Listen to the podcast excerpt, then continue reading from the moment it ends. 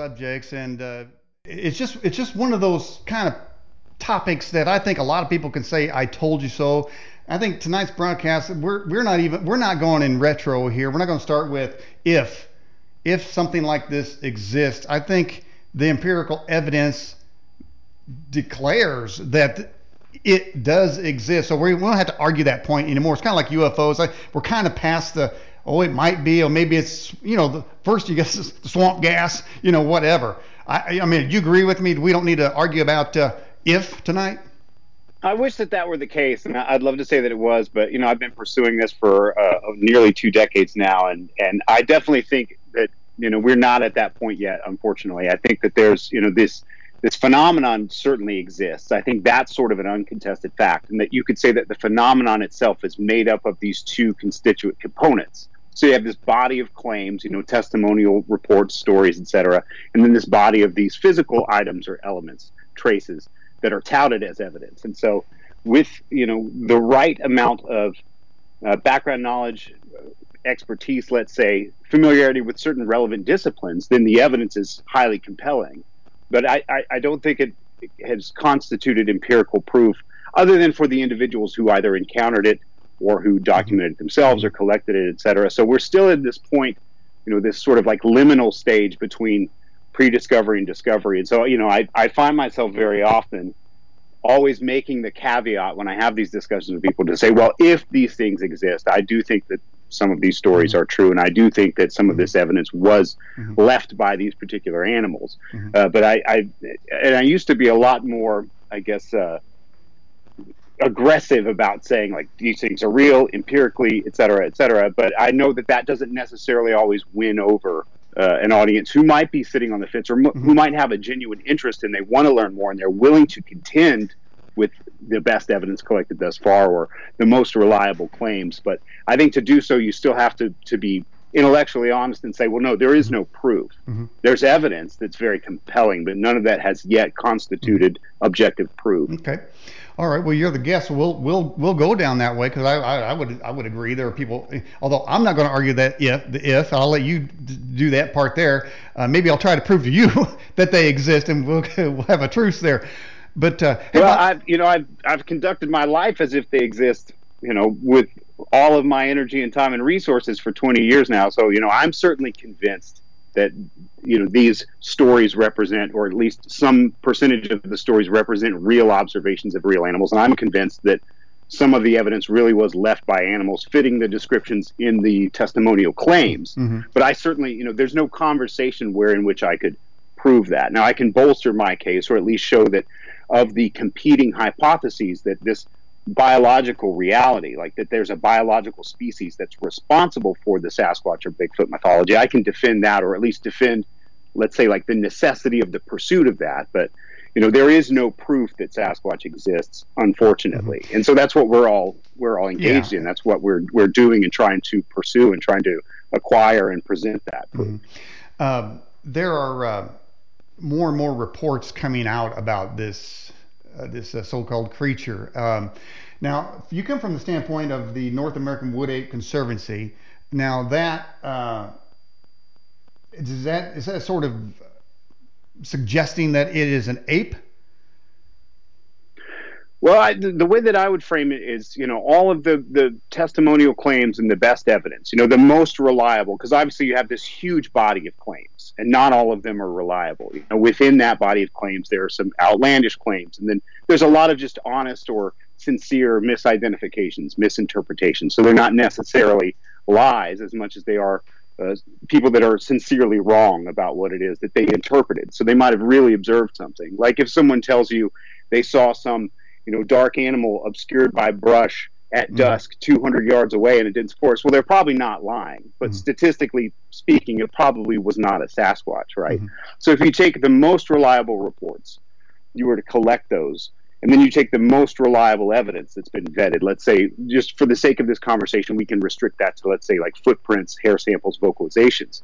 And then you sort of sit, look across the set of all that data and you're looking for consistencies and commonalities of what sort of thing is being described. Well, the, the picture that emerges from all that, from those consistencies and commonalities, well, it's certainly a mammal because they're large and they're covered in hair, and the females have obvious breasts, mammary glands, hence mammalia, and they you know they don't have claws, they're devoid of tails, they don't have you know snouts, muzzles, etc. And so they seem to be some sort of primate, but they don't have tails, which would make them apes. So it's clear that that type of animal being described and the type of animal that's leaving this evidence, again, if Sasquatches do exist, is of an ape. Now, humans are apes too. So we all, us, not only the living apes, but fossil apes, you know, we, we existed or exist on a continuum. And so where these things might fall on the, that continuum, we don't know whether they are very closely related to us whether they're more closely related to the Asian ape line, which I think is the most parsimonious hypothesis related to Gigantopithecus that you had mentioned earlier, Indopithecus, that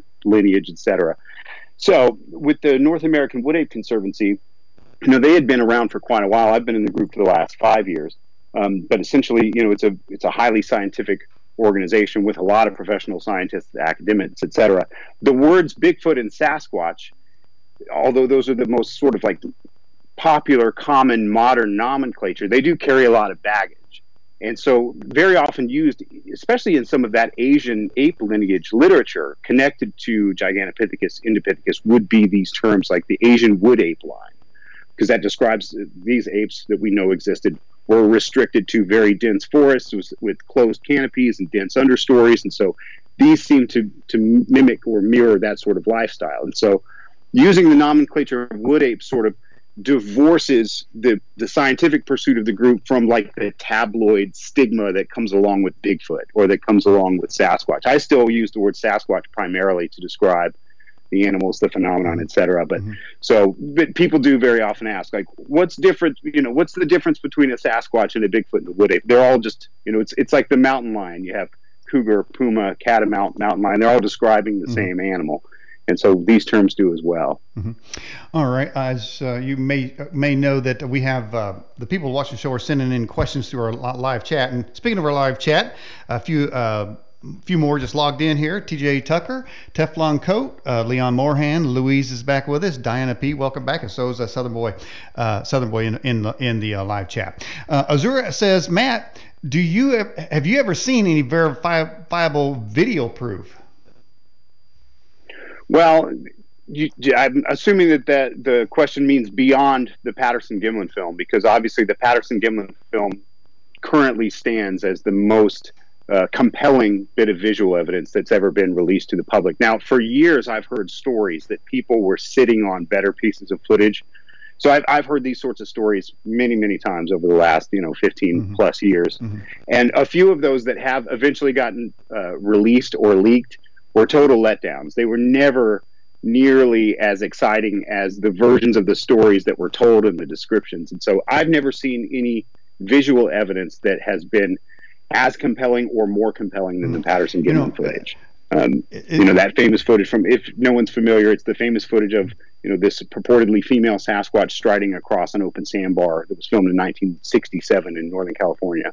Hmm you know, kind of reminds me, and I don't know where you stand on, on the moon thing, but uh, it kind of reminds me that in the 60s we had the technology to send astronauts up to the moon with air-conditioned backpacks and remote cameras, and um, but now we can't seem to do it. And the the Gimlin film seems to be the quintessential Sasquatch movie, and all the way up to the day we can't seem to get with our cell phones and all the the, the, the camera equipment we have, we can't seem to get one as good as that. Yeah, I mean, there's a few different reasons for that. So let's say, again, as a thought experiment, if we just accepted that the Patterson film was real for a minute and said, okay, let's say this footage does represent a real living female Sasquatch. Well, what could have led to that? Well, obviously, you have for animals that have very large home ranges and that are very mobile in those home ranges, even if you could identify a home range, and let's say it's as small as like 75 or 100 square miles, which we would assume for a Sasquatch would probably require a bit more space than that, but for the sake of this discussion, let's say that big. Those animals are mobile within those home ranges. They're very difficult to predict. I mean, a, a, another an analogous animal would be like Siberian tigers. A Siberian tiger male will occupy a home range of about 1,500 square kilometers, and they're constantly on the move because they're obligate carnivores. You know, they don't really stay in one place for very long. And so, even if you identify the home range, it's like, well, where within that range do you go? and let's say you, you can pick a point and you're hoping that you'll be there when this animal passes through the environment, but there's still some degree of luck because most of us have, you know, day jobs and bills and mortgages and commitments. And so we can only be out, you know, three to five days at a time. So there's always an element of luck that people will rely upon. But I think the crucial factor, again, assuming that the Patterson footage is what it purports to be, that drainage, Bluff Creek, it's one of the tributaries of the Klamath River. And so that footage was obtained in 1967. In 1964, there was a massive flood there. And if I recall the conditions correctly, essentially there was a, a bit of an unexpected blizzard and a lot of snow fell. And then the temperature unexpectedly spiked, melting all that snow and creating these massive floods. And I've been to the Patterson film site there.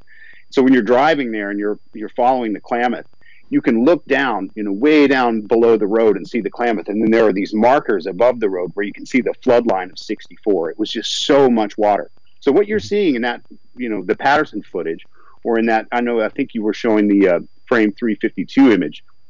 It looks like an open sandbar. Well, that was dense forest. I mean, that's a very steep, sort of narrow drainage and canyon there. So when that those floodings came through, it wiped out all the vegetation along the waterway. That's the only waterway in that big, massive canyon. So every animal that lived in that area or was occupying that area as part of its home range that wanted to access water had to leave the security of the tree line to walk across that open area to get to the creek to drink. There was nowhere else to get water that would have been sheltered by cover. Mm-hmm. So it, it seems like that's what it was doing. If you if you read their statements that they you know they gave to local press early on and then subsequent ra- radio interviews that they gave after they obtained that footage, they essentially said when they rounded that bend and they could see it, the description they used is that at that point it stood up, sort of indicating that it was squatted down and knelt down. And it was right by the creek. And so presumably the thing was down there drinking and wasn't able to hear mm-hmm. their approach because of the sound of rushing water. And so you have that environmental factor too. Whereas in most places, you can access water during the heat of the day without ever leaving dense cover because, you know, there's creeks and streams and, and feeders and tributaries everywhere, and they're all in very, very dense forest. And so, in the case of the Patterson film, you have this extra environmental context that something stripped away all of the cover from the water source, restricting every animal to have to expose themselves to to get water there. Mm-hmm. So it's there's a bit of luck, you know. It's but they knew to some degree that they might encounter tracks. I mean, that's what they were trying to do, or at least that's what they claimed that they were trying to do, because tracks had been found in that area going back to the late 50s. Mm-hmm. And then, you know, they were prepared. Roger was prepared with the camera to not only document tracks, but they had had discussions about what to do if they saw something. And so it, there is this element of luck too that they happen to be in this environment that also uh, would have would have basically made this any any animal again sasquatches or not anything that wants to drink there has to leave the, the cover and so you it's a perfect storm of these particular these conditions you know mm-hmm. Uh, by the way, let's check check in on the progress of our online poll here. What is Bigfoot? Right now, uh, Matt, it looks like interdimensional being is up at uh, 41.67. North American wood ape is at uh, 33. Skinwalker is at 8.33, and creature left over from the flood also running in at 0.833 or 8.33. And then speaking of Skinwalker, uh, there are there have been eyewitness sightings suggesting that at the Skinwalker Ranch that a portal opened and a Sasquatch crawled out of it. Uh, have you heard that? I do remember reading the Colm Kelleher and George Knapp book years ago, and you know, if, if I recall correctly, and I think they've talked about some of those things subsequently of seeing like some sort of large figure. That you know, they the claim I think was, and I there's one scientist in particular who I think made the claim, but I don't want to be wrong about it, so I'm not going to mention him by name. But one of the scientists claimed that he had seen what appeared to be like some sort of light source open up, and that there appeared to be, you know, some other environment behind it, and that this humanoid sort of figure climbed out of it. And I think subsequently people tried to associate that with, you know, the Sasquatch thing to some degree. And there's always been some of that. You know, I, I understand that there are commonalities between mysterious phenomena. Like we can all agree, mysterious phenomena exist. We don't know what they are mm-hmm. in every instance, but we know that people observe them and they report observing them. Then they filter those observations through their own personal interpretive schemas that are informed by their own experiences and their culture, and spiritual beliefs, education, et cetera, et cetera. And so you could look at any one person who has a particular interpretive schema and they'll find a way to fit the Sasquatch mm-hmm. puzzle piece into that particular mm-hmm. puzzle, mm-hmm. whether that's if they're exploring like an extraterrestrial hypothesis, or if they're exploring sort of like an interdimensional hypothesis, or if they're exploring, uh, you know, a spiritual or ghostly hypothesis, they'll find a way to put that in there. But in my estimation, and based on everything I've seen, again, for 20 years and interviewing roughly 2,000 witnesses and traveling all the all over the country, like I do think they're perfectly normal flesh and blood biological animals, and I do think that they're apes. These sorts of interpretations, I think it's worth noting, are those are sort of like default human interpretations, and especially as much as we like to think that you know we're modern people and that we're uh, you know we're somehow different than the people of the past. We're not at all. We're exactly the same sorts of creatures. You know, the analogy that I always use is, you know, we're all the same model on the same production line. And so most people have, mm-hmm. uh, you know, some rudimentary understanding, at least, of computational devices. So a, a, smartphone is a good analog. Like we're the same model iPhone that they were 10,000 years ago. Mm-hmm. We might run a few different apps, but we had the same build, the same design, the same operating yeah, and, system. And some, and so and, when you look back in time at interpretations of not just ape-like creatures in North America, but other well-known animals like tigers in parts of Asia mm-hmm. and then bears in Asia, Eurasia, North America, gorillas in Africa. The same sorts of interpretations are applied to them that they had these abilities. You know, the language was different back then. The description would be something like they were the mediators between a physical realm and a spiritual realm they had the ability to disappear into a spiritual realm or reappear into the physical realm. But that's just part of it, just goes to show you that there's this continuity of thought of the way that we sort of try to interpret these animals that are very rare, very difficult to encounter, almost entirely unpredictable, that we do have these spontaneous contacts with these spontaneous encounters, and then they do seem to sort of vanish into thin air when they disappear. And you could run back to your, your family or your clan or your tribe or in today's world your bigfoot research mm-hmm. organization you know i'm just any point in time whatever your social unit is and tell those people what it was that you saw and try to take them back to that spot well the thing's mm-hmm. not going to be there anymore and so of course it will always seem like they're able to disappear into the next realm and that they somehow know when they're being pursued and so because those beliefs accumulate around bears tigers gorillas and yet we now have a very sort of modern understanding of that, where we can look at those historical or archaic beliefs with reverence. We should do the same with the Sasquatch at some point. We should we should extract it from this mythological, basically sarcophagus that we've got it buried in right now to mm-hmm. extract the biological animal and see it, and still have reverence for these sort okay. of more metaphysical interpretations. But I don't think mm-hmm. the metaphysical interpretations are describing the actual animal. All right, let's get to another question here. Um, Raul says, Matt, did God create us humans? You know, if, if, that would be beyond my pay grade for sure. I mean, I, I obviously come from a background of, of using modern scientific interpretive schemas, uh, so I can't make any claims about the metaphysical or the supernatural. Uh, you know, obviously, I'm a I'm a proponent of mm-hmm. of science and the scientific process, mm-hmm. and of the fact that science is continually learning and updating. And a lot of people might see that as a weakness of science.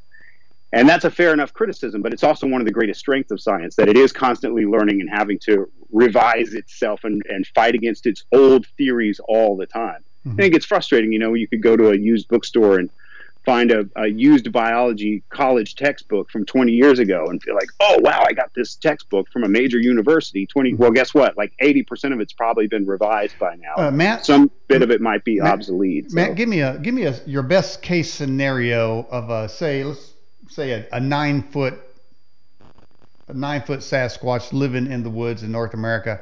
Give me your best case scenario of how he exists in there without getting caught. Well, it depends on what level of resolution you're looking at. So if you were looking at a specific individual, well, it depends on where that individual lives. If they live in northern Canada or north central Canada, where there are almost no people, you would never expect anyone to observe it or or to discuss what they do. But if you pull back and you look at the entire continent, and then you pull back in time and look at, let's say, the last 150 years, they're seen frequently. If the claims are to be believed, then they're detected quite frequently.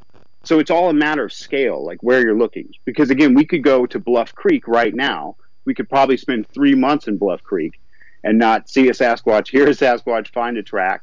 But you know, if we zoom out in time, just at Bluff Creek, mm-hmm. and we see that there are decades and decades worth of well, reports well, and tracks that have been collected there, and the Patterson footage, and so. Okay, Matt. Well, what I was looking for, give me give me your best case scenario. Uh, uh, he lives in the wood. He builds a house. He's got a family. He goes hunting. I mean, how? Give me an existence chart. Oh, like a description of their lifestyle. Right. Correct.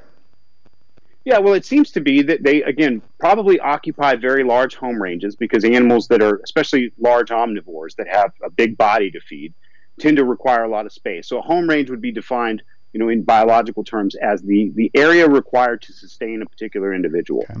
And so animals of that sort tend to be very mobile within those home ranges. And there will be some degree of like seasonal influence that has to do with food availability or, or food scarcity during certain times of the year and then other external pressures. But the, the reports sort of indicate a cathemeral lifestyle, and that is periods of activity throughout the 24 hour cycle, both day and night. They seem to be a bit more active at night, though. And so the way that that sort of gets, the way that that's fractionated out initially was by a, a fantastic researcher and author, journalist named John Green, who was sort of like the, the, the real luminary of Sasquatch research starting in the late 50s. And so he, in his own lifetime, accumulated nearly 5,000 reports. And so when he broke those down, he found that about half of those happen in the daylight and about half at night.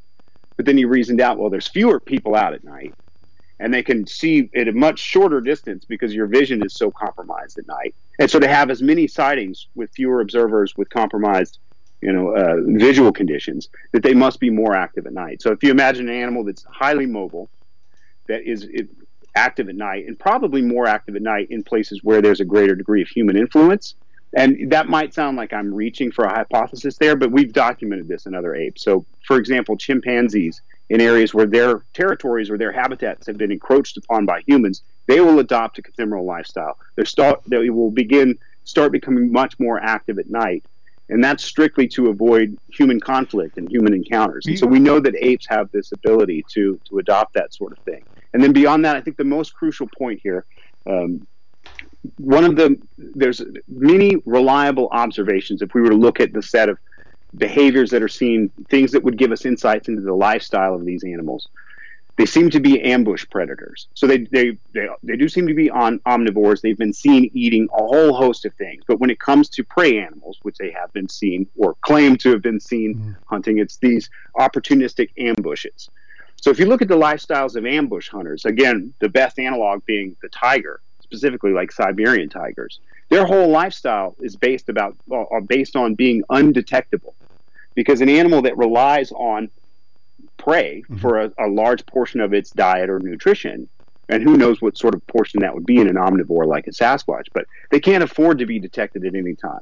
So they have, you know, hundreds of thousands or if not millions of years of this evolutionary pressure to to avoid detection, to avoid to always maintain like a tactical strategic high ground in order to facilitate ambushes when they arise, mm. etc. So they would just naturally animals that live that sort of lifestyle are naturally very stealthy. So it's not even always as a response to avoiding humans. So if you mm-hmm. posit an animal with large home ranges, it's active at night, it would be very rare, i.e., in lower population densities with long lifestyles, that lives predominantly as an ambush predator. Mm-hmm. That essentially describes the Sasquatch. That's what you see that's common across the set of all claims, reliable claims. That's the, mm-hmm. sort of picture that emerges you, there. You, uh, when you said consumer lifestyle, I was thinking, man, am I going to see one of these down at Walmart?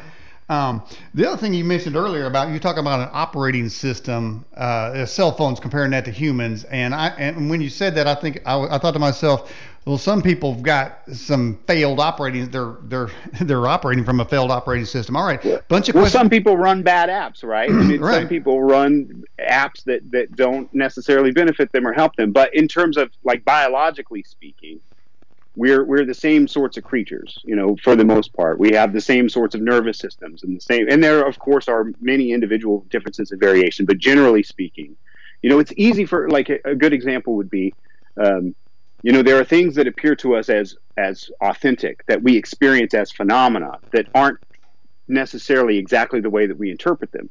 So the analogy that I always use is the movement of the sun. So you, if you were to go outside, you know, the sun comes up one side of you and it goes up and above and around you and down the other side. And so were you to be born at any other period in time, you would say, yeah, the sun revolves around me. It revolves around us. And so we look back at those people and we say, oh, how silly they were. They didn't understand, as we do, that we inhabit a sphere that itself rotates, which itself rotates around the sun. Well, how, they couldn't have possibly known that. And what they were describing was experientially authentic. So it's easy for us to look at people in the past as, yeah. well, that's it, that's if you believe the Earth, but they're the same creatures that's, with the same operating. That's system. if you believe the Earth is a is a, is a globe. I'm I'm pretty sure it is. I'm I, am oh, okay, okay. It, it is. It is. I'm sorry. I, am I'm, I'm sorry. Yeah, it is. It is. All right. All right. Let's get some more questions coming in for you, Matt Pruitt. Uh, Richard Aragon says, uh, "Hello, Matt. Uh, were two were two Bigfoot loaded up on Noah's Ark, or are they Nephilim?" So I guess he's suggesting that they made it through the flood by uh, jumping on the ark. Well, again, I think if you were to look at that through any specific interpretive schema, whether that's through, you know, like a religious system or like a particular, you know, like a literal subscription to any particular religious narrative, you might find a way to put that in there. So again, I, I have no ability or authority to make any sorts of claims about the the, the divine, the supernatural, the metaphysical, etc. You know, I, again, my my interpretation is that these are apes that evolved in Asia from the ape line that essentially also mm-hmm. produced the orangutan. Oh. Um, and so, wh- however you want to interpret that, like within your own personal purview, yeah. you know, in a moral or ethical framework, is totally up to the individual. But you know, I can't, I can't speak to that particular claim. The orangutans, those are the ones with big red butts, ain't they? Well, orangutans are covered in, in red hair, and so you might be thinking of baboons, which are, okay. are not apes; they're monkeys. They're they're very large monkeys, but they tend to have the very visible red displayed uh, backside there. Whew. Nobody nobody wants to see that either. All right, here's a question from Rose. It says Matt, is it possible that Bigfoot isn't just an animal, but paranormal like demons or some kind of hybrid created by man? And and I noticed I think in, in the in the poll question we have uh, species seven. Now, some people have suggested that the military created them and it was known as species seven. So, uh, could it be a, a, creation, or are you going to just stick wholeheartedly with the with the, uh, the evolutionary ape theory? Well, let's look at it from a historical pe- perspective and include uh, some descriptions from other parts of the world. So, obviously, you know, what we have in the Americas, specifically North America, is this long tradition and not only representations of these ape-like creatures in indigenous folklore and oral traditions and certain foundational narratives too, like creation stories, but we also have these externalized representations in the, in the forms of like these Columbia River carved stone heads, the hairy man pictograph in California, various other like artistic depictions, totems, etc.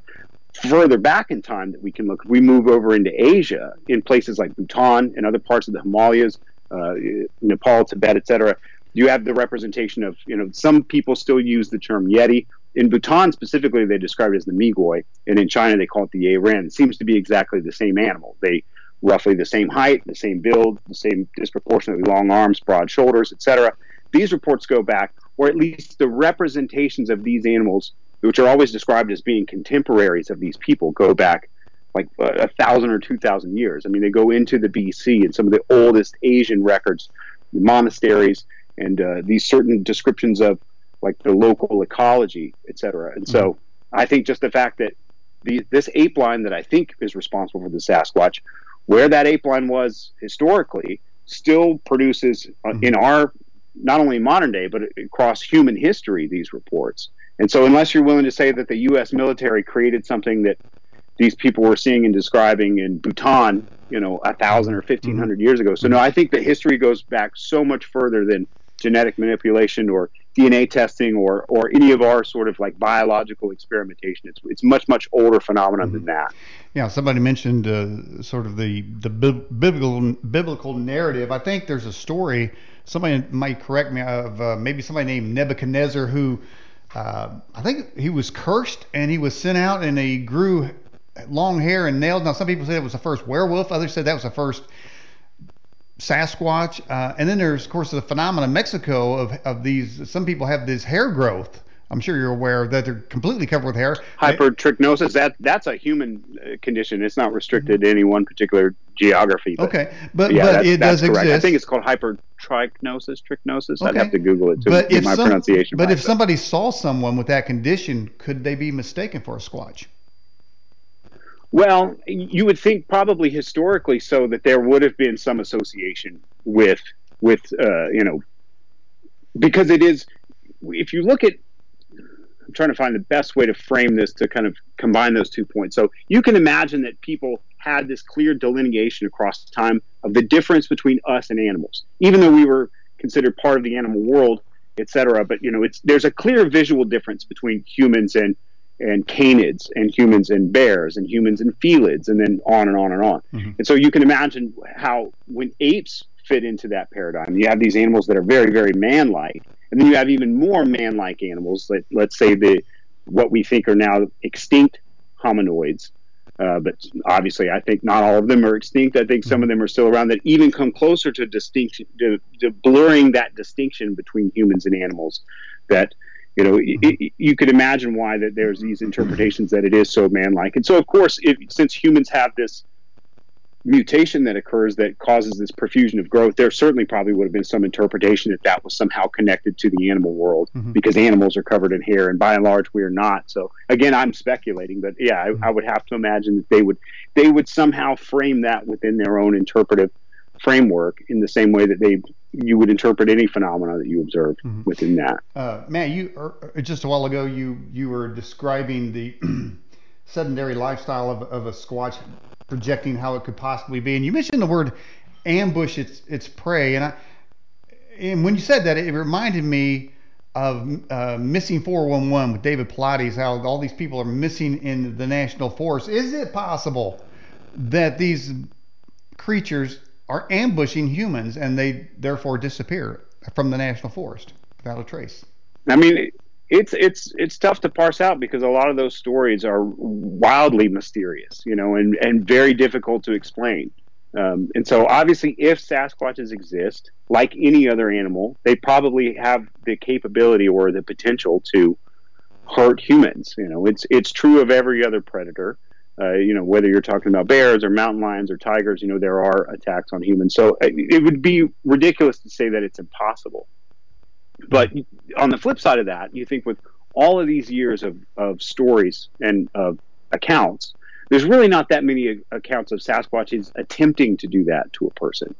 So either you'd have to believe that all Sasquatches across time have a 100% success rate with every every attempted ambush is a is a success, or you'd expect mm-hmm. that there's some portion of humans who who narrowly escaped ambush, and yet we have none. There's no one who's like lived to tell the tale or describe a scenario where in which now very often the the behaviors are frightening because what a lot of people experience are these intimidation displays. You know, the Sasquatches mm-hmm. are mm-hmm. making these very powerful, loud sounds and vocalizing, screaming, hurling rocks. But when you really dig into all of those reports, they're, they're still doing it from a point of concealment. Like they're behind large obstructions or remaining behind large boulders, or very often they'll have some kind of natural barrier between the person and them, whether that's a creek or a river or some kind of ravine or something like that. So even in those intimidation displays, it's not like they're being directly physically confrontational. They'll, they're still maintaining mm-hmm. some degree of safety.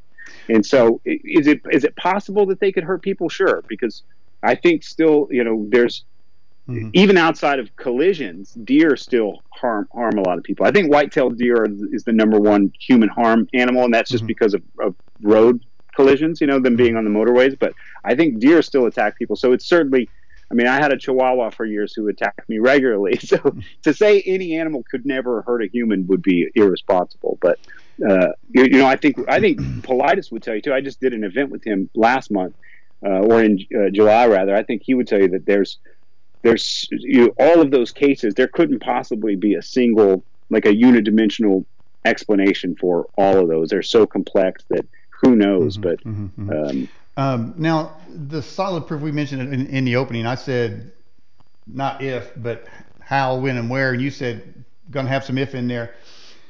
If I get attacked by a, a, a, squatch, if one starts to stalk me or ambush me, I'm going to pull 45 out and go ahead and take care of business. Now, um, are you one of the mind to believe that the empirical truth that we need is a is a dead squatch?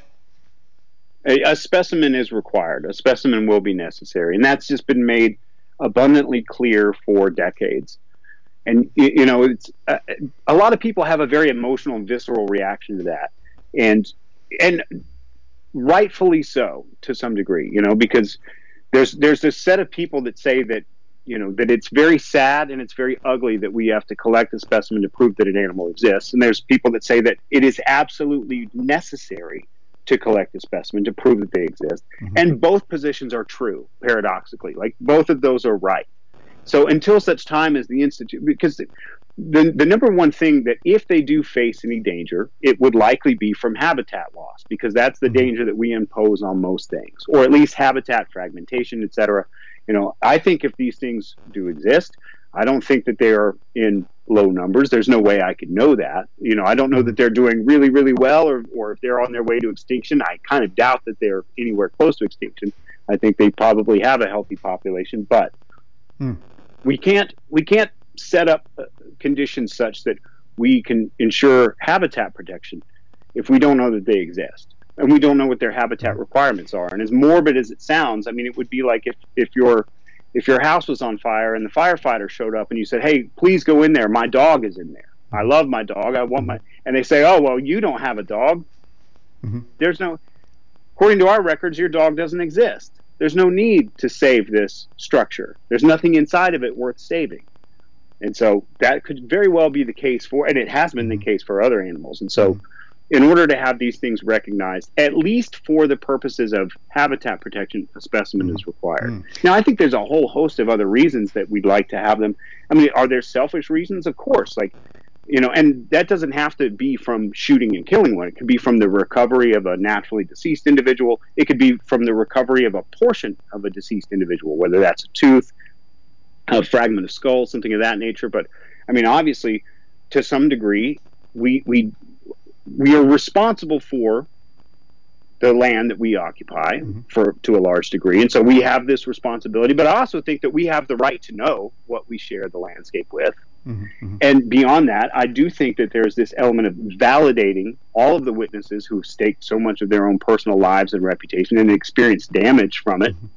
and then scientists and academics who have pursued it well, at great personal risk Matt, you, you, you said we can't protect something that isn't guaranteed to exist, but yet uh, I think in the upper northwest there are actual laws. that It's illegal to, to shoot a Sasquatch.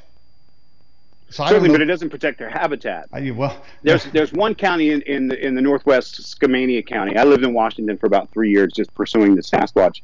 Um, and uh, yeah, they, they put a law on the books that it was basically illegal to shoot a Sasquatch. And that law was entered on April 1st of the year that it was entered. So there's this bit of like an April Fool's thing happening with it. And I think even the lawmakers said basically explicitly it was to discourage people from trying to hunt. And they said basically like they're not making any claim that it does exist, mm-hmm. but they just couldn't have citizenry hunting something that walks upright on two legs mm. that might be out there because right. that's a pretty dangerous situation for people as we said earlier like people whose operating systems might not be uh, fully updated or they might well, not well, be I can guarantee you, proper app. I can guarantee you there's some people with their operating systems been hacked because out west they've already arrested 40 or 50 people for setting fires, Matt. It's just I don't I don't know why they let these people out. Um, they I don't know. I can't stand it when somebody sets fire to a forest.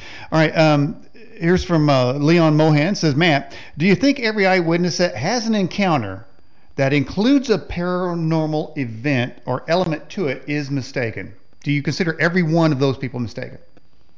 No, I don't think they're mistaken. But uh, again, if we're going to talk about like interpretive schemas, etc., uh, you can have a phenomenologically authentic experience because things appear to our senses. And that's what we define as phenomena. That's literally the definition. It comes from two Greek words, phainin and phainastai, which means to appear or to bring to light. And then, so you observe a phenomenon, and that could be, you know, a biological animal, that can be, again, the movement of the sun, et cetera. And then you're interpreting that. And, and what you're trying to describe is not only the observation, but the imaginative force that you've draped around that observation that you've projected onto it. And so, again, if someone tells you the sun revolves around us, and you know that to be objectively false, you also have to admit that it's phenomenologically true. That you see the difference between those mm-hmm. things because the way that you experience the sun, it does move around you, even though that's in in objective reality not what's occurring. So you can look across a whole host of the human experience that is exactly like that, where mm-hmm. we experience something and especially something that's spontaneous and brief and frightening and most especially when it comes to two key categories number one being the unknown we very very rarely encounter the unknown most of our lives as modern people in the western world like our lives are pretty predictable you know unless you're you know uh, a combat uh, either a combat veteran or a law enforcement officer or a firefighter like most people don't encounter that sort of like real fight or flight, the actual, you know, intense thing that we're selected for. Again, we're all here because our ancestors successfully avoided getting eaten enough that you and I can have this conversation, right? So we have this really robust nervous system and a well-developed fight or flight response that, that generates all these sorts of responses in us, including these fantastic projections, these hypotheses. So very often people will encounter the unknown and one of the conserved primate responses that you'll see across all primates, including apes like humans, is what's called tonic immobility. It's freezing. It's the freezing response. Our ancestors were these little rat sized primates that live mostly in trees, and their mm. primary predators were snakes, cats, and birds. Those things very often hunt by motion, and so the individuals that froze in the presence of those things tended to survive that selection pressure, and that response gets hardwired. So, someone's out in, in a forested environment, they see a Sasquatch, which is there's a, a whole layers and layers of, of let's say meaning that are suddenly like crushing that individual. First of all, you thought you were somewhere that you knew. I'm in North America. Let's say we're in Kentucky, right? There's Sasquatch sightings in Kentucky. Mm-hmm. There's no big apes in Kentucky, so you're walking around in your explored territory where you know everything. Boom, the unknown pops up. What is that? Then there's this other layer, which is it's much larger than you, and it's an animal. And that's the oldest kind of fear that exists for all of us mammals. We were all prey animals at one point in time, and not that long ago. And so you have the fear of the unknown, the prey animal. So you freeze. Again, tonic immobility. It's involuntary. There's nothing you can do about that. It's hardwired. It's baked into your DNA.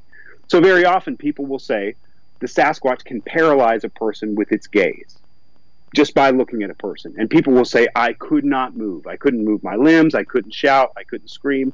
But again, if you go back and you look at the indigenous stories about tigers, bears, and gorillas, those same powers, those same supernatural attributions were applied to all of those animals. And now we know that those animals can't do that to people. They don't have the ability to generate some unseen force. It's within the human observer. And so when someone tells you, like, a Sasquatch paralyzed me, it doesn't mean they're lying. It means that they didn't. They've probably never encountered anything that that Fire. triggered that okay. tonic immobility That's, response. Yeah. So they're describing mm-hmm. a a authentic phenomenological experience, but what they're doing is they're projecting elements of that experience mm-hmm. onto the animal, and then right. they're saying the animal can do that, or they'll they'll have a response in such a way that sends them what they think or perceive as a message. You know, run, get out of here, mm-hmm. leave, and they'll say the animal did that. Yeah. And so I think um, when man, people been... describe these elements, it's not that doesn't mean they're lying. Right. It, it means that they the most likely thing is that they really did experience what they say they did, but it was within the human observer and not being generated by the animal. Mm-hmm. Uh, when you when you're talking about projection and biases, now to some some extent, you yourself will be applying your biases and projection against somebody's observation. Now, when you talk about projection, bi- when you talk about projection or biases, some people might consider another word that could be used as their truth. And I've heard this program's been going on for since 2004, done thousands of one of the longest running programs on the net, I would think. But the idea of that uh, that's your truth. But if it is their truth, but to another person it is not their truth, then does that mean that truth does not exist at all? No, I think truth does exist um, because I don't, I'm not, you know, saying that there's no such thing as truth would be like a very postmodern claim, and I, I, don't I don't think that's correct. I think there is truth and objective truth, and it takes a tremendous amount of work to get to that. I mean, I can't even imagine how we ever figured out that we inhabit a rotating ball that itself rotates around the sun, right? But it, it's obviously been the work of many minds over many generations and replicated by these many institutions to arrive at this giant consensus. And so we are trying to do that with all phenomena. And that's, again, there's a cost and a benefit to that because you know you take a phenomenon that's meaningful let's say um, something like heartbreak You know, have you ever had your heart broken? It's like you can't measure that. You can't put it in a jar. You know, you can't you can't look at it in a lab, but it's as real as anything you'll ever experience, right? I mean, that's that's phenomenologically real. But I'm sure that there are probably neurobiologists and psychologists who could explain like the chemical changes and the biological. There's probably these physical mechanisms that would strip away that subjective meaning to say, here is this truth about what's happening in your body biologically when mm-hmm. you feel heartbroken. That doesn't mean that the phenomenon itself, the subjective part of it, that's every bit as real, but it is a different kind of real. So again, I try to differentiate what's phenomenologically true and what's objectively true. Well, they, because they again, have, I think that's a charitable interpretation. If they, someone tells me about an experience they had, even if it doesn't fit into my framework, I'm not going to say, "Oh, you're lying." There's no such thing as X, mm-hmm. Y, and Z. Because again, we, like you said, I, we all have confirmation bias. There's not a human being alive who's ever lived or who will ever live that is not prone to confirmation bias. We all do that. So we try to recognize it and mm-hmm. fight against it. That's why it takes a consensus, and we have to have dialogues like this to like enough push pull that we mm-hmm. somehow find ourselves in that middle towards the truth. But so I think both things can occur simultaneously. That someone can describe to you an event that was real to them. Mm-hmm. That is a, the product of their projecting sort of like a, a fantasy atop it to try to solve it, but somewhere underneath there's an objective truth, and that's what we're trying to get to, so we can look at both. And I think yeah. both are deserving yeah. of equal attention. And as you're surprised when you you you were saying uh, how that we determined the Earth was spinning. It had to at least start partially about 4,000 years ago, where the biblical text says that God sits upon the circle of the Earth. How did they knew? How did they know it was a circle? So I think truth may have come up through there. All right, so Jade Jade is our moderator. She says, "Hey Matt, uh, thanks for being on the show. It has been reported that you have claimed if you ever saw a Sasquatch, you would kill it. Is that accurate?" No, I've never claimed that. I, I now, the organization, the North American Wood Ape Conservancy, has stated that you know as part of its its mission to validate or verify the existence of the North American Sasquatch, that collecting a specimen, if the opportunity were presented in an legal, moral, and ethical framework, that we would be prepared to take that opportunity. Okay. Um, so I'm certainly not trying to absolve myself of anything because I, I am trying to facilitate the organization's success. But like I personally, you know, I sometimes carry a sidearm for protection, and that's not against uh, eight foot tall, thousand pound apes.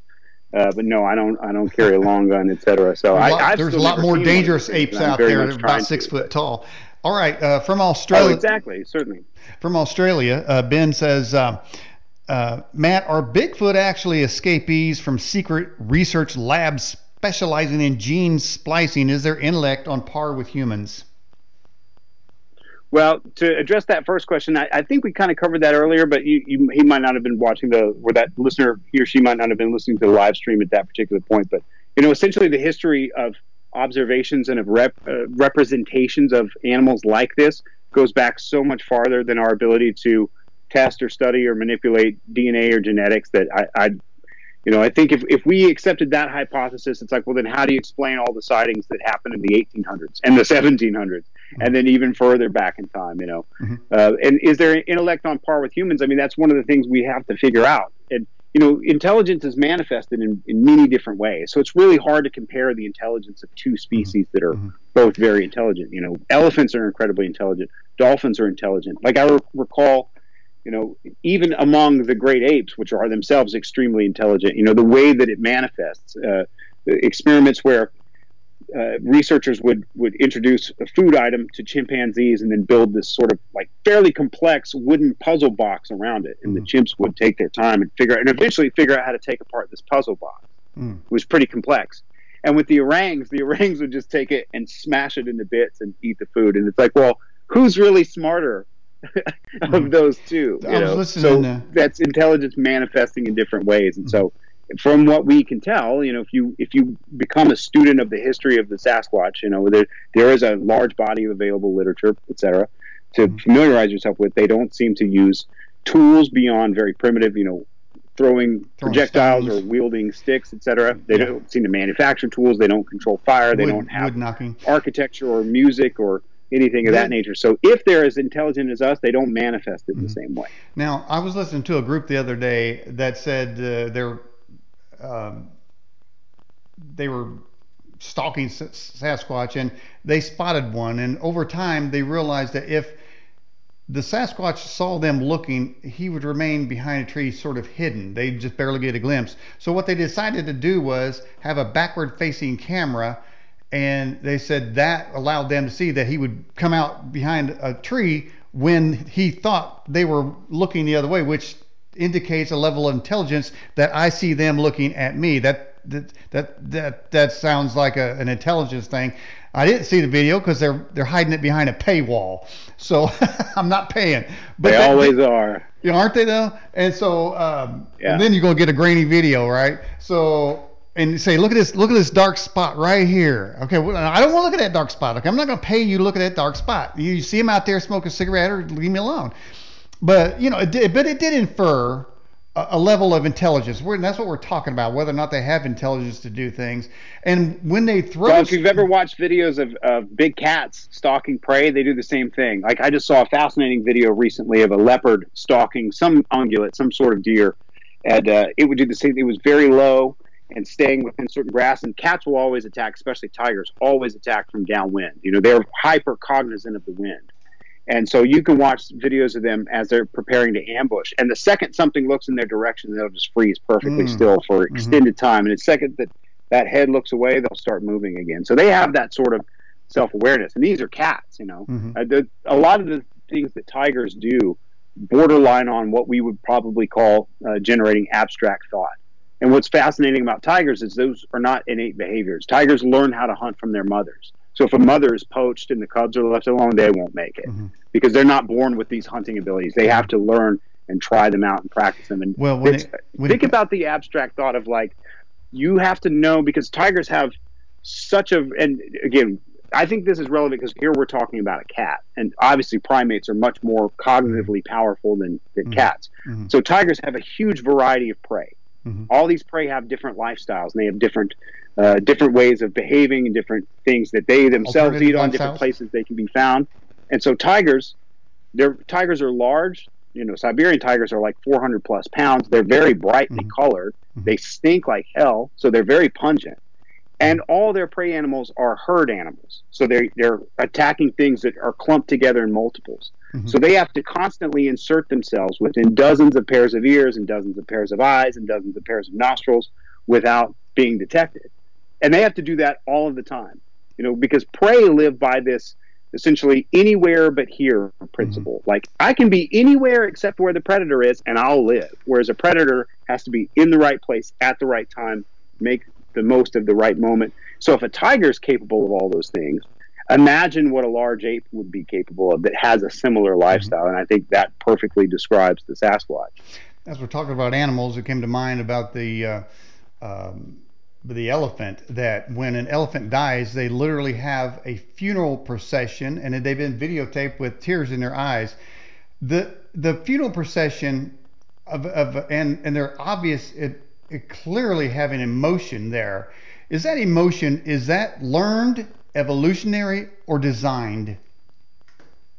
I think there's a case to be made for it being evolutionary. I mean, again, we share so much DNA with so many other things, especially a lot of mammalia. But then, obviously, you know, we share a certain amount of DNA with bananas and things of that nature. But you know, it's it's easy to look and think that humans are the sole bearers of consciousness. You know, the only bearers of this powerful consciousness. But given that uh, you know we we come from this lineage of life and there's so much continuity across life i think it's not at all unfathomable to think that mm-hmm. consciousness occurs across many animals and that mm-hmm. it's difficult to interpret i mean there's i don't know how that we could ever understand there's a, a, a famous I don't remember exactly what his education was, but he essentially was the father of ethology, which is animal behavior, the study of animal behavior. His name was Jacob von Uexküll, and he he wrote a book about uh, trying to understand animal behavior. And so he was a an Estonian guy, and he had these concepts of, of like using the his language, like the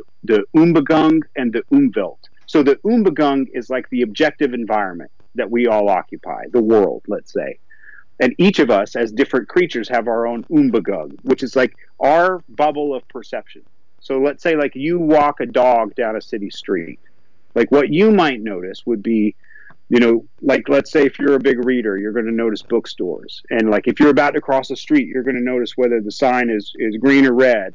You know, if something, you, you will pay attention to a siren coming down the road because, like, is that an ambulance? Is that a cop? Like, what's going on? Is there, is there trouble around here? What's the deal?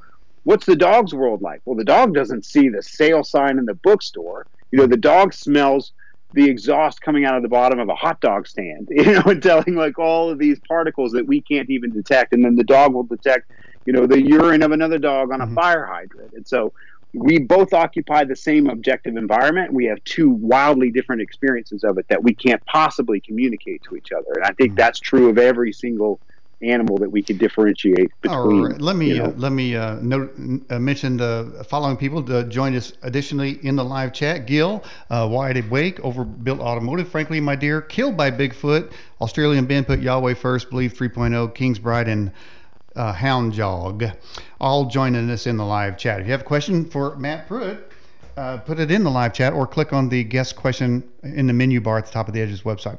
All right, a secondary question here uh, from Teflon Code says, Matt, are there any reports of Bigfoot attacking people? The, the only report that usually gets touted as a Sasquatch attack was a, a report that Theodore Roosevelt received that he wrote about in his book called The Wilderness Hunter. And they don't even explicitly describe it as a Bigfoot, but it's been kind of included in the, the Bigfoot or Sasquatch canon of, of information. So uh, Roosevelt talked about meeting with, I think he described him as a grizzled old trapper, a guy named Bauman, B A U M A N. So you could just Google Roosevelt Bauman story and you, you'll find this online, the, mm-hmm. the story. But essentially, these uh, Bauman and his partner were fur trapping in I, what I think is either modern day Montana or Idaho, but it's that part of the Intermountain West. And, uh, it's an interesting story. So he claims that they had they had found this place that was this perfect sort of uh, little glade, a small meadow with a creek on one side and these steep forested slopes on either side. And that they built this sort of lean-to structure for shelter and went out and laid these traps. And they'd come back and their structure had been destroyed. And, and what the heck, you know? And they rebuilt the thing and came back. And uh, at night, this thing was skulking around, and one of them shot at it. It was like in the doorway of their shelter, and the thing took off the slope, and they could hear it wailing from the slope all night long. And so they said, "We got to get out of here. Uh, no more of this." And they decided the next day to split up to collect the traps because they knew they could get all their traps back faster if they split up. And so said they split up. And he, Bauman returns to camp, and his buddy's been trampled to death. And he says, you know, at, at multiple points in the story, he says like they they see these tracks in the camp when the thing was destroying the shelter, and they couldn't figure out what they were. And then one of them finally figures out like whatever this is walks on two legs. Look at it. Look at these mm-hmm. tracks, etc. Mm-hmm. And so they never really see the thing that they describe uh, but that one often gets, and so the guy finds his partner dead, collects his traps, rides down the mountain, never comes back. And he related the story later in his life to Theodore Roosevelt, who wrote it in that book. Well, so that well, one usually gets touted. But like me personally, like I said, I've interviewed well over like 2,000 witnesses at this point, and I've never heard a story of a Sasquatch attack. Now, people feel as if they're in danger because just being shouted at, screamed at, vocalized at, having rocks hurled at them, or mm-hmm. powerful stomps, or these loud, intimidating noises. But even again, you know, it's it's from a distance, and the Sasquatch is like behind some obstruction, peeking out, as if they're still just these big cowards. Like they're still not willing to step out. You know, occasionally there are sightings where they do sort of approach people and make themselves visible, but those are rare. And in in any of those that I can think of, none of those involved like an attempted attack or grab or anything of that nature. Okay, let's get to some more questions. If they are evolutionary apes, why is there not an exponential growth of their population? Well, we don't know that there is or isn't. I mean, honestly, it, there there could be. Maybe there were fewer of them in the past, and that's true of a host of animals. I mean, there are more ungulates around now than there used to be. There's more bears around now. Some of that is because of human intervention. You know, we I grew up in Northeast Georgia in the Southern Appalachians. Um, we nearly extirpated bear there in like throughout the 1800s and early 1900s. And so bear had to be like reintroduced. But one of the things that happens as a consequence of logging, so you know everything in America pretty much has been logged. When people talk about old growth, what mm-hmm. they're really talking about is secondary right. growth because there's almost no virgin. There's almost everything's been cut. Yeah. Secondary yeah. growth is a lot richer. It's a more productive forest. It's better forest for animals. And then oftentimes that gets cut and it produces third or tertiary growth. Right. So even in places, uh, for example, in uh, the Virunga Mountains, the first observational field studies of mountain gorillas were carried out by a guy named George Schaller in the uh, 1950s and 1960s.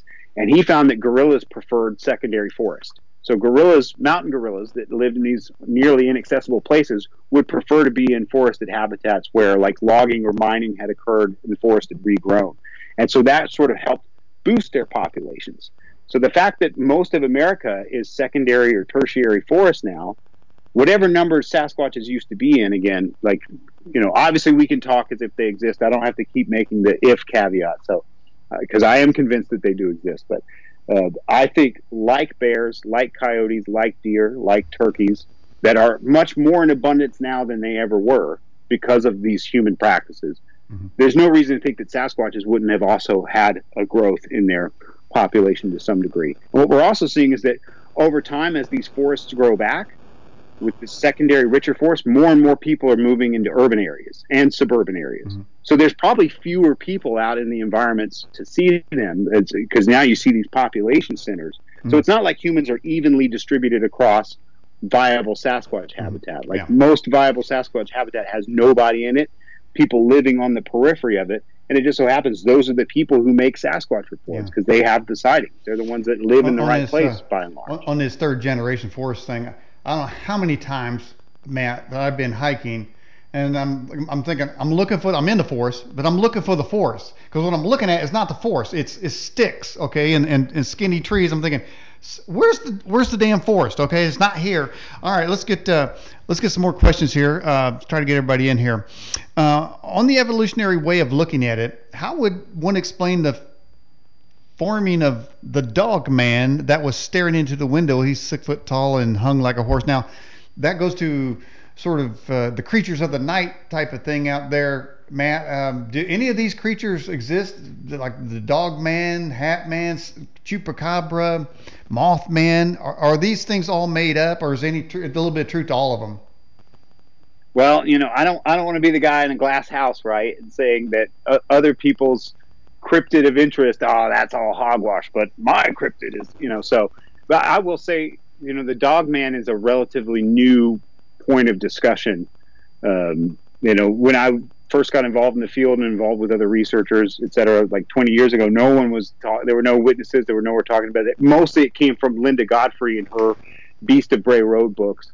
Mm-hmm. Uh, and and related to some of those cases, and then it seems to have sort of like blossomed out from there. Um, so you know, if, if, there is some basis in the dogman thing, I think that's more likely to be something that's based in in mm-hmm. a folklore you know, kind of a place you know, because it does have these elements that are non-biological, whereas the Sasquatch, you know, is it perfectly conforms to what we would expect. There's something in the fossil record that is nearly, you know, as as far as we can tell, the closest approximation to it. Versus, you know, there's no fossil record for bipedal canids. Mm-hmm. Now, the fossil record's wildly incomplete, and we all know that. I mean, I think the estimate is that somewhere between like 1 and 5% of all the animals that have ever lived on this planet have their fossils have been recovered. Most of them will never become fossilized for us to find. And of those that do fossilize, we haven't found them all. And mm-hmm. so the fossil record is not a catalog of what used to be. It's like a little if you had a catalog of what used to be the fossil record, it's like if you tore off one corner of one page and showed someone. So I certainly, I, I can't say that I would write something off only because it's not represented in the fossil record. I just think when we're talking about the Sasquatch, to a lot of people, it's totally hypothetical. Mm-hmm. There, or to a lot of people, it's this: they say it can't exist, therefore it doesn't exist. Mm. And so when I can pull from the fossil record Gigantopithecus, which is a, you know, it, for all intents and purposes, nearly a dead ringer, and say, actually, look, here's this. And it was contemporaneous with Homo, Homo erectus, and very early Homo sapiens for a million years. They lived side by side in Asia. So our ancestors lived alongside these giant apes in Asia for over a million years. And say, you know, I, I see you're. Are you familiar with Homo erectus? Yeah. Homo meaning man. Yes. Yeah. yeah. I'm giving you a grief here since you gave me the, the just, bubble there. Um, you got the thought bubble, so, man. But, uh, but, but no, there's a, it's really important to point out that like yeah, our our ancestors shared the planet with these sort of things, and so what I'm proposing isn't actually at all impossible.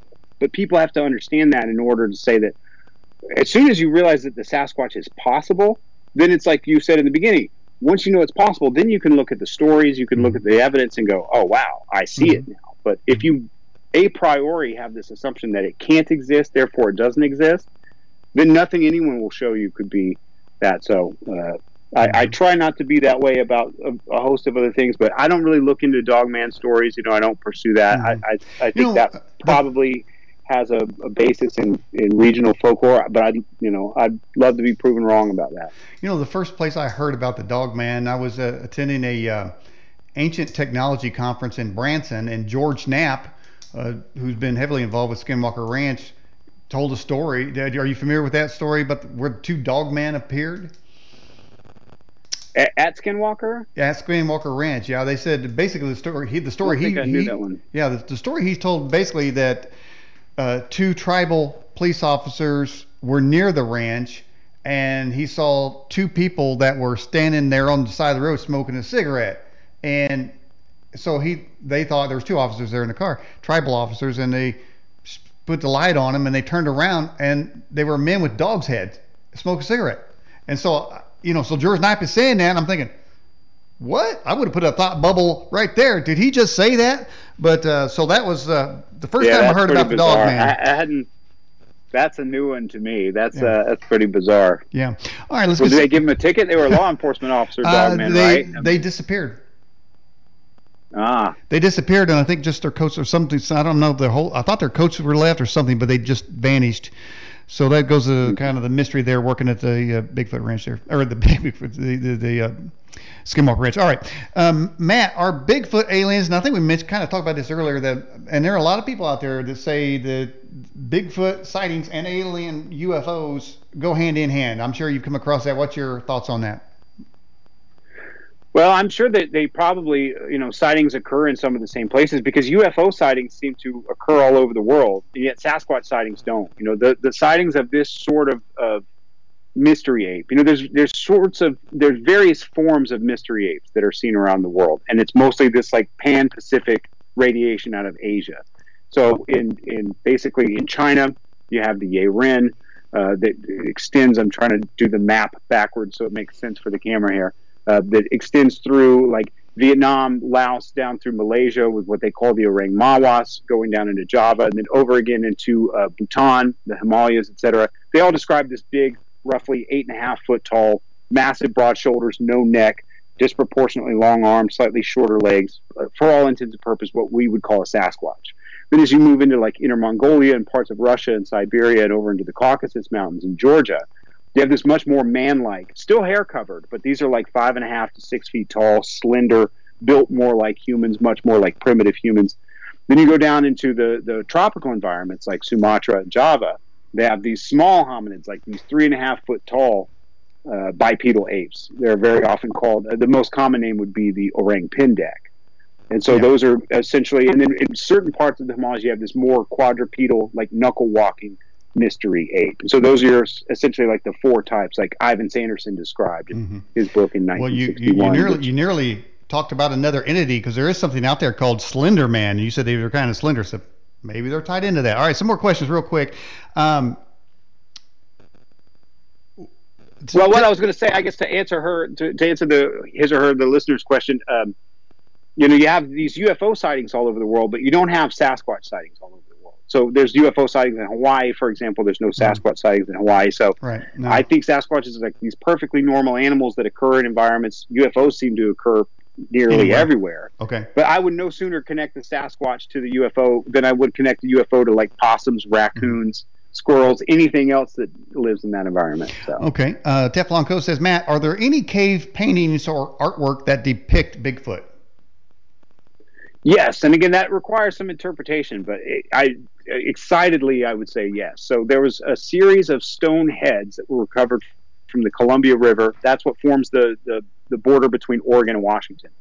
And these these are these large heads that are, for all intents and purposes, these ape heads. They have this mosaic of ape features, including a mm-hmm. sagittal crest. You know, this apes will have and other animals, uh, many apes, uh, gorillas, for example, and then fossil apes have this ridge of bone that creates a greater surface area for jaw muscles to attach to for animals that have these really powerful chewing muscles. So animals that eat a lot of dense plant food, which Gigantopithecus did, a lot of these other fossil apes like gorillas do. And so there's nothing in North America, you know, in our history that we're aware of that has that sort of feature. And then obviously like these very heavy brow ridges, a slight mid-facial prognathism, or which is sort of like a protrusion of the mouth and jaw, these long, wide mouths with no visible lips, no chin. Like these are this mosaic of known ape features that indigenous people in the Northwest were carving these reputations, you know, thousands of years ago. And so it's funny when you read a lot of the studies about those. There we talked about bias earlier. There were zoologists who would look at these things and say, "Oh, well, this is clearly an ape. This is clearly an anthropoid. Where was it collected?" And they'd say, "Oh, well, Oregon. Oh, well, it couldn't possibly be an ape." Because they don't have apes there. So maybe these people were trying to depict some other thing. And you see that time and time again. So there's this pictograph in Northern California that a, a fantastic archaeologist, anthropologist named uh, Kathy Strain, uh, she's written extensively about. Uh, it's called the Hairy Man pictograph, and it depicts, you know, this hair-covered giant, you know, covered in hair with big, massive red eyes and five-fingered hands and five-toed mm-hmm. feet, with its female mate and, and small male offspring, and hairy man is said to be like part of the creation of humankind. And so that's part of their foundational, basically like their cosmogonic creation narrative. Then you have multiple totem representations across the Northwest. There's where I grew up in Northeast Georgia, there's an archaeological site that has these tracks carved in it that are like these human like tracks that are juxtaposed against giant human like tracks. And so, yeah, there, there's quite a few of these indigenous representations that I think can be reasonably interpreted as representing Sasquatches. Okay. Um, do you think orbs are connected to Sasquatch? I don't think they're connected. Again, I think they do occur in the same environment, and I would love to know what that phenomena is because that's another one that's seen worldwide. You know, mm-hmm. people call them like ghost lights or will o' the wisps or will o' the wisps. And there's a whole host of names. I've never seen it myself, but growing up in the southeast, I mean, I, I didn't grow up very far from Brown Mountain and the famous Brown mm-hmm. Mountain lights. Mm-hmm. It's funny, there was an area that I used to spend a lot of time in on the southeast side of Mount Rainier when I lived in Washington, was doing field research out there. And uh, so many people would see orbs around there. And you know, Mount Rainier is a volcano. It's a, it's mm-hmm. you know an active volcano. I guess it's dormant or whatever, but it's it still could go at mm-hmm. any time, right? So there's mm-hmm. this like geophysical, perhaps like geothermal thing going on, but it's funny because I would meet so many people who spent time around there, and I was always trying to get Sasquatch stories. And so I would never come out and say, "Hey, did you see a Sasquatch?" You know, I would just say, "Oh, you ever see or hear anything weird out here?" Mm, and nice. all sorts of people from all walks of life would tell me they'd be like, "There are these lights out here. You got to see these lights." And so on and on and on, mm. I would meet total strangers back there that you know, fishermen, hunters, just hikers, people from like like city folks from Seattle who would make their treks out there once a year, and they'd be like, "Man, there are these lights out here that you wouldn't believe," you know. So it was crazy. So I do think that phenomenon exists, and it probably has again some some like geothermal, geomagnetic uh, source uh, that I have I don't understand. I don't know why other scientists aren't looking into that. It seems like that's something that should be because they always occur in the same kind of places. You know, it seems like that would be easier to study than Sasquatches for sure. Okay, all right, Matt. Let's uh, let's check the poll results. See if you've been able to move the needle. Uh, what is Bigfoot? All right, still at number one, an interdimensional being. Number two is the North American wood ape. Three, a skinwalker. Uh, tied with really the others are basically tied. Creature left from the flood, half monkey, half man, species seven, and Gigantopithecus. So I think he moved the needle a little bit because I believe uh, interdimensional being was a lot higher than that. All right, let's get to another question. It says, uh, Matt, this from Azure. Uh, are Bigfoots in the same lineage of the Nephilim or the Seraphim mentioned in the Bible? Well, again, I, I think what people are trying to accomplish very often when they make those connections is they're looking to like this established document and they're looking mm-hmm. for signs of, of what it is that they're pursuing in that document. So, as far as I understand it, uh, the descriptions of the Nephilim don't go much beyond the descriptions of that they were giants. It's like the the person who first wrote about this actually was Ivan Sanderson. He wrote a book, uh, a fantastic book in 1961 called "Abominable Snowmen: Legend Come to Life," where he talks about, you know, again these four types: the Sasquatch type, the ape-like type, the little uh, orang pendek type and the more man-like form. And so one of the final chapters, he describes in depth, like trying to look through foundational texts for signs of what he called abominable snowmen. And so he he actually found candidates that he thought were more likely that he connected to the story of Jacob and Esau, specifically Esau and I guess the descendants of Esau. So uh, Sanderson's book in '61 kind of touches on that, but I don't recall exactly why he sort of decoupled the the Nephilim from that particular mm-hmm. descriptor and thought that there was a more a, a, different analog. Because again, you know, if we're looking at foundational texts of people around the world, well, we know that we did coexist with other forms of mm-hmm. human or near mm-hmm. human at multiple times in history. Uh, us and our ancestors uh, co-occurred with these things as well, and so you should see remnants of that in these foundational texts mm-hmm. because those experiences would get encoded into stories, and stories are passed down through generations. And you know, the written word is kind of new, so no one knows how old those stories were, how many generations those stories passed down before they were written. And so there certainly are in multiple foundational texts the world over things that you could sort of interpret as being connected to, let's say, the mystery ape phenomenon. Mm-hmm. Uh, but there's no way, you know, there's no way to, to verify or validate that. So again, I, I wouldn't know, but I would also mm-hmm. suspect that yeah, there are things that we could find in these ancient texts that might point to some awareness of coexistence that's mm-hmm. interpreted through that particular schema of that time and place mm-hmm. and culture. Yeah. Well, so somebody in the live chat was wanting to know wanted to know my my opinion on the matter, and uh, I've been holding back because I didn't want to affect the poll. I want to know what the people think. You know, I uh, I wanted it unbiased, but my personal view is you're not asking, so I'm going to ask them. I'm, I'm going to. No, let's hear it. Here, here, here's mine. I'm going with the uh, uh, interdimensional being, and uh, I also believe that the interdimensional interdimensional being has uh, chameleon capabilities. That is the ability to blend in with the surroundings, like octopus, various bugs, others, so many species, salamanders that can literally blend right in to what the, what you're looking at. I think that when they don't go into the other dimension they came through, they have they they will uh, like a chameleon, sort of like a predator like thing. And I've came to that conclusion after I don't know how many you've done a lot more interviews than I have. It sounds like for by far with that with this particular subject. But over the years, I've talked with so many people in this field, and the the idea that footprints go so far and stop, uh, they disappear when there should be another footprint. That those kinds of things. Um, the testimonies of uh, the predator effect that is moving around the the the, the optics of an area in a forest is moving around as if there was a creature sort of like I, I, don't want to get something from a movie but that type of thing. So that's kind of the camp i'm in right now. Uh, so unless somebody can dissuade me from that I, that's uh, because i look at what what could what to me my logical mind scientific brain that i have wait a minute i think i can put that brain up there. Uh, yeah there's my brain right there. Uh, what could address most fully all the observations and reports. None, none, none of no explanation fits all of them, but what to me what fits the most that would compensate for everyone's different opinions, and to me that's what it is. Mm-hmm. And I understand that. I mean, it would be it certainly would be convenient um, on some level if that because that would like remove the onus from me because you know it's very difficult pursuing this as long as I have, and and I think for Sasquatch researchers in general, because Sasquatch research really starts in about 1958, roughly speaking. So it's a little over like 60 uh, years old, or is that that's 70 years old? Almost 70 years old. It'll be 70 years old in in seven years from now. Um, I'm I'm not great at math, and so I had to think my way through that.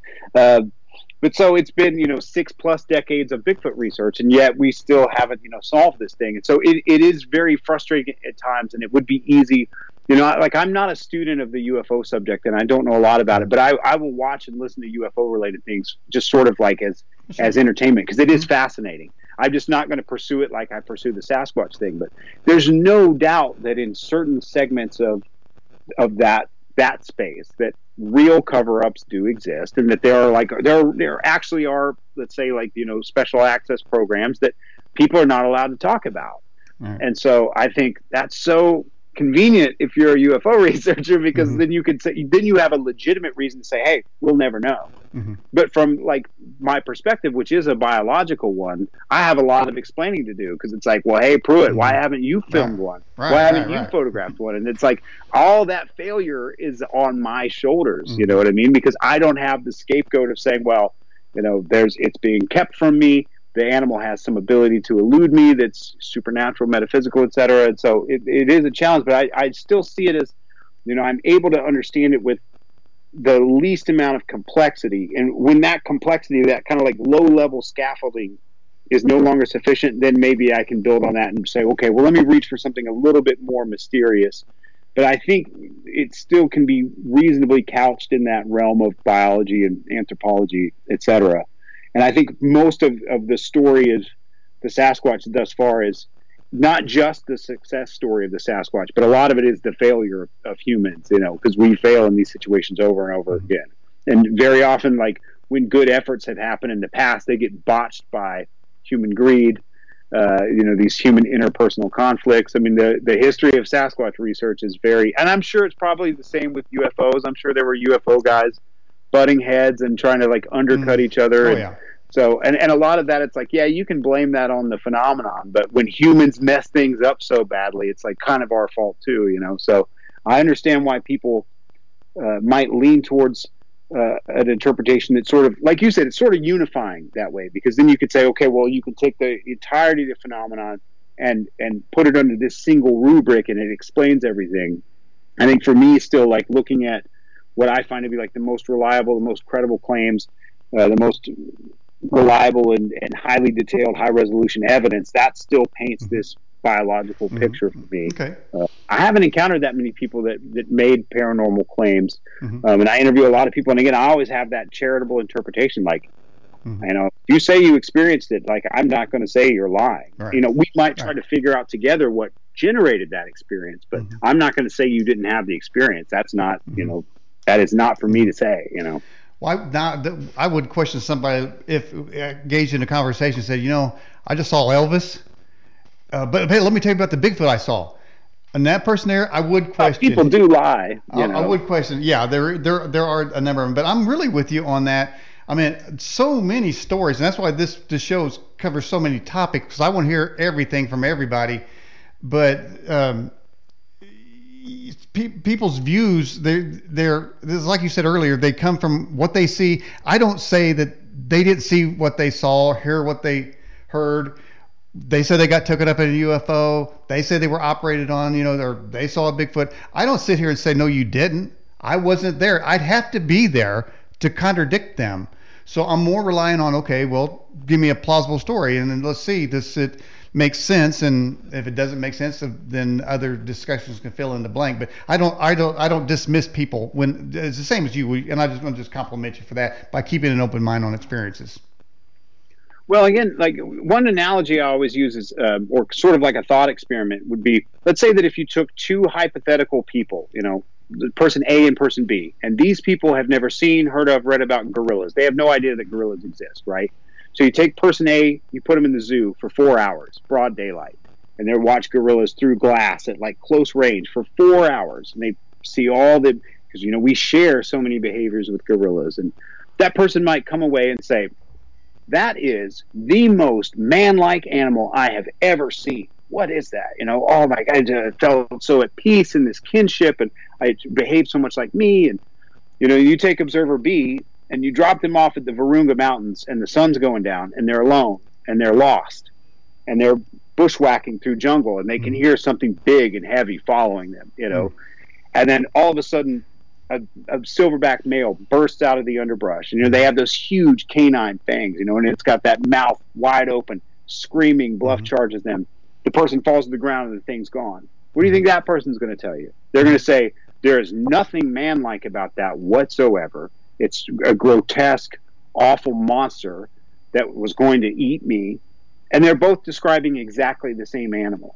Mm-hmm. And so, so much of what we see with descriptions of phenomena, even though they appear to be wildly different descriptions, you know, it's like we still have to allow for like what was the context, you know, Now, again, if someone grew up, like if a primatologist sees a Sasquatch, they're going to have a totally different language to describe that than you know someone in Appalachia in 1880.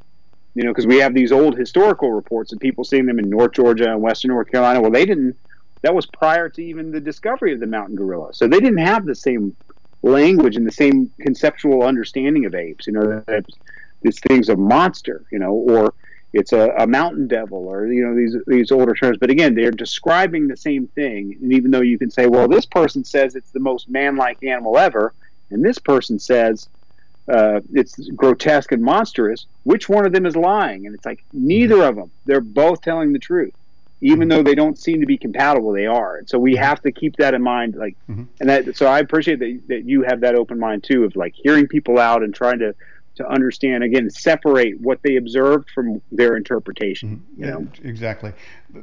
Putting the bigfoot question aside uh, do you believe that the paranormal does exist well as phenomena sure i just don't know what the causes of them are you know uh, like we, again with with ufos it's so fascinating that like obviously there's these different levels of observations right so people there's no doubt people see lights in the sky then you could have five observers in a line who all see lights in the sky. The first guy says, you know, oh, that's our military craft. Mm-hmm. And someone says, no, no, no, no, that's our secret military craft. And then the third guy goes, no, no, no, no, that's foreign military craft. You know, we're under, this is dangerous. This is impending doom. And then the other person says, no, no, no, that's just celestial activity. That's a mm-hmm. planet being refracted to. And then the other person says, oh, that's extraterrestrial craft being piloted by intelligent life who are driving that thing. And it's like, well, those are all interpretations. They still saw something, you know. Mm-hmm. Then you have much more interesting stories like crash retrievals and these other sorts of things where it's like that makes me perk up a whole lot more than lights in the sky. So when people talk about whatever we might call paranormal, like let's just say for the sake of this discussion, like Bigfoot, ghosts, UFOs, it's maybe the big three. I think there's commonalities. Like they all have a long history. There are lots and lots of witnesses of each of those phenomena those are all again like from a bird's eye view they seem to be kind of ubiquitous like you can look again at north america over the last 200 years and see sasquatch sightings everywhere you know but you zoom in on any one place again like we could go to bluff creek next week and we might not see or hear anything uh, it's the same with like you see ghost stories occurring everywhere well you could pick any one of those spots and spend a week in there and you might not experience anything that is similar to what other people claim or this history of UFO sightings. It's not like you can see them on demand. So, from one perspective, they have a long history and they're ubiquitous. But all those, when you zoom in on them, they're incredibly unpredictable. They're almost impossible to subdue or capture, mm-hmm. and they're almost impossible to pursue. You can't like run after them and chase them down. Yeah. Any of those things, right? And, and so those either. three phenomena share those things in common. Mm-hmm. And so I do think when I look at the Sasquatch thing, and I think there's a perfectly reasonable explanation for this. I think this is a real thing. Of course, I think you know there's some real thing at the bottom of the UFO phenomenon. There's some real thing at the bottom of the ghost phenomenon. I just don't pursue those enough mm-hmm. to. I don't know much about them, but I certainly wouldn't sit here and say that they're not real or that they don't mm-hmm. exist. Mm-hmm. You know, yeah, all these whether they're phenomenologically real, like who knows? All those esoteric subjects are is sort of not scientific in that They're not they're not repeatable. I, you can't repeat a ghost sighting or can't say, well, I saw a Sasquatch over here. So let's go look and see, and he's not there. So this, it's just arbitrary. It seems like so. It remains elusive, but the hunt is uh, something worth doing, and I think we all should pursue the hunt. And of course, the hunt for Sasquatch is really the hunt for truth. What is out there? What what what is this world? What does it really contain? Matt Pruitt, we're at the end of the broadcast. Any final thoughts about? Uh, uh, uh, the North American Wood Ape Conservancy or yourself? How people can follow your work? Uh, oh, certainly. Yeah, if you want to hear more about uh, our work, we have a podcast called Apes Among Us. You can find that on all podcast platforms. I would definitely encourage people to to listen to that. If you enjoy listening to these sort of like uh, spoken dialogue conversations about the subject, you can read through the website at woodape.org and uh, my website. I'm at uh, mattpruittonline.com, and there's a contact form there if you have any other questions. But I, you know, I love the subject. I love the pursuit of it and these discussions. So I just appreciate the invitation and getting to, to speak with you and, and your audience as well. All right, we'll send you links after the editing's done and post it up on YouTube and Rumble wherever we put it. And Matt Pruitt, I appreciate you coming on the program. Can we have you on again sometime? Certainly, it'd be a lot of fun. All right, man. I appreciate you. And have have a good evening and stay safe. Thank you. You as well, Daniel. You bet.